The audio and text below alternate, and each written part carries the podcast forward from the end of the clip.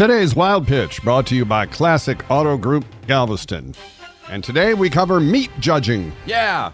It's a huge competition here in Texas and the Southwest, and Texas Tech are the defending national champions. They recently picked up their first win of the fall season.